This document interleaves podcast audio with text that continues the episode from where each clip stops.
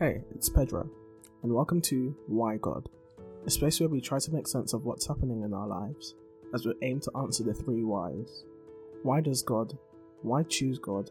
And why God's love? Episode 6 Wisdom. In my walk with Christ, I have found myself almost being obsessed with the idea of gaining wisdom. A story that I like to tell people is that one day I came home from having a horrible day in secondary school, and I felt something telling me to open the book of Proverbs and read it. Now, before this moment, I hadn't been in my Bible as much as I should have been, as someone who wanted to gain so much wisdom. I always thought what I learned from other people, and in some cases, what people on social media would say, would suffice as enough wisdom. However, when I started to read Proverbs, it put what I thought in a whole new different light by showing me the true light of godly breathed wisdom. But applying this wisdom to my life and practicing this wisdom was a whole different revelation in itself. And in more times than not, it was a battle with myself. A battle where I knew what was right and what I was being told in these proverbs, yet failing to apply them on a consistent basis.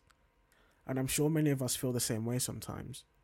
Being so desperate to do right, yet seemingly only being capable to do wrong, asking God, why am I so incapable of doing what I need to do to please you? Why am I so corrupted? Why do I keep failing? Why am I not good enough? Why, God, do I feel like this? One of the worst feelings as a believer or as someone looking to follow God is feeling as though we're not worthy enough of serving God or even being affiliated with God. Feeling as though we would taint the purity of Christ with the stains of our sin, similar to what I spoke about in my episode about shame. This burden of guilt, this feeling of worthlessness, traps us under a spiritually discouraging lifestyle, where we know the conviction speaking to us is telling us to go to Christ, is telling us to open our Bibles, yet we just can't do it. We can't break through this wall of doubt, yet we still want to gain this wisdom that God has for us, and we have this nagging need in the back of our heads which tells us that God's wisdom is exactly what we need. However, what we may fail to realize at the time is that we may rely on ourselves too much we may rely on our own understanding, our own willpower, and that sometimes what the enemy tells us we are as a basis of how worthy we are of receiving the wisdom of God. And this makes us feel as though we can't apply the wisdom and instruction that God has bestowed upon us. Nevertheless, the grace of our Father in heaven allows us to have the chance to continually seek Him, no matter how sinful we are and how bad we may feel. And God wants to make this clear to us as he speaks through Paul in Ephesians 5, verse 15 to 16, where we are instructed to look carefully then how we walk, not as unwise but as wise, making the best use of time because the days are evil. The knowledge of wisdom and the application of wisdom are two separate battles. One requires having the humility to accept the wisdom from God and forget what you thought you knew, and the other requires you to deny your own selfish ambitions and worldly habits to apply this knowledge daily. But we cannot do these things by our own strength and power, but through the strength and the power that can work within us, the Holy Spirit. Therefore, we must look to ourselves and how we walk, and most crucially, who we walk with. Notice how that in Ephesians 5 verse 15, the use of the word walk, or in other versions it says live, means that it is a continual action, a meaningful action, an action with purpose and direction.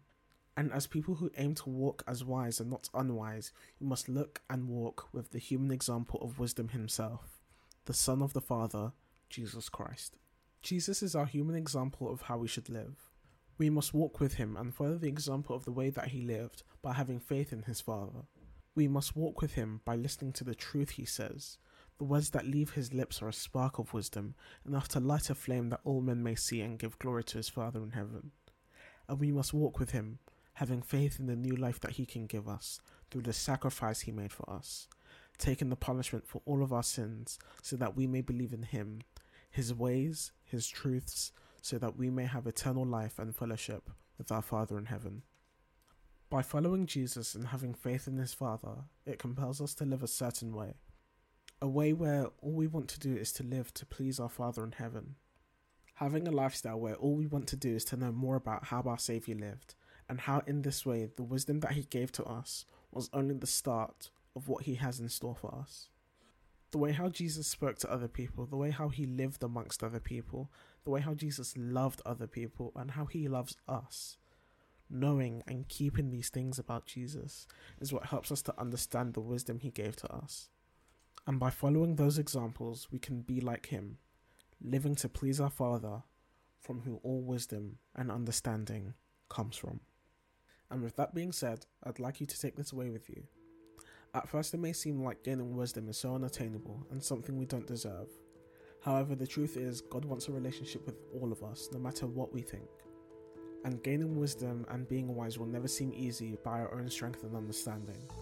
But through the continual consecration of our knowledge of who Jesus is and our faith in what he did for us, we will be compelled to know more about the human example of who wisdom is.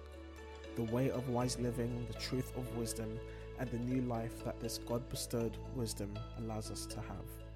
By praying, being sincere, and being earnest, we can all learn that wisdom is attainable to all who seek it. Those who seek it with the faith of the Father, the faith of the example of Jesus Christ, and the faith of the power of the Holy Spirit, which is the spirit of wisdom and understanding. With that being said, I'm Pedro, and thank you for listening.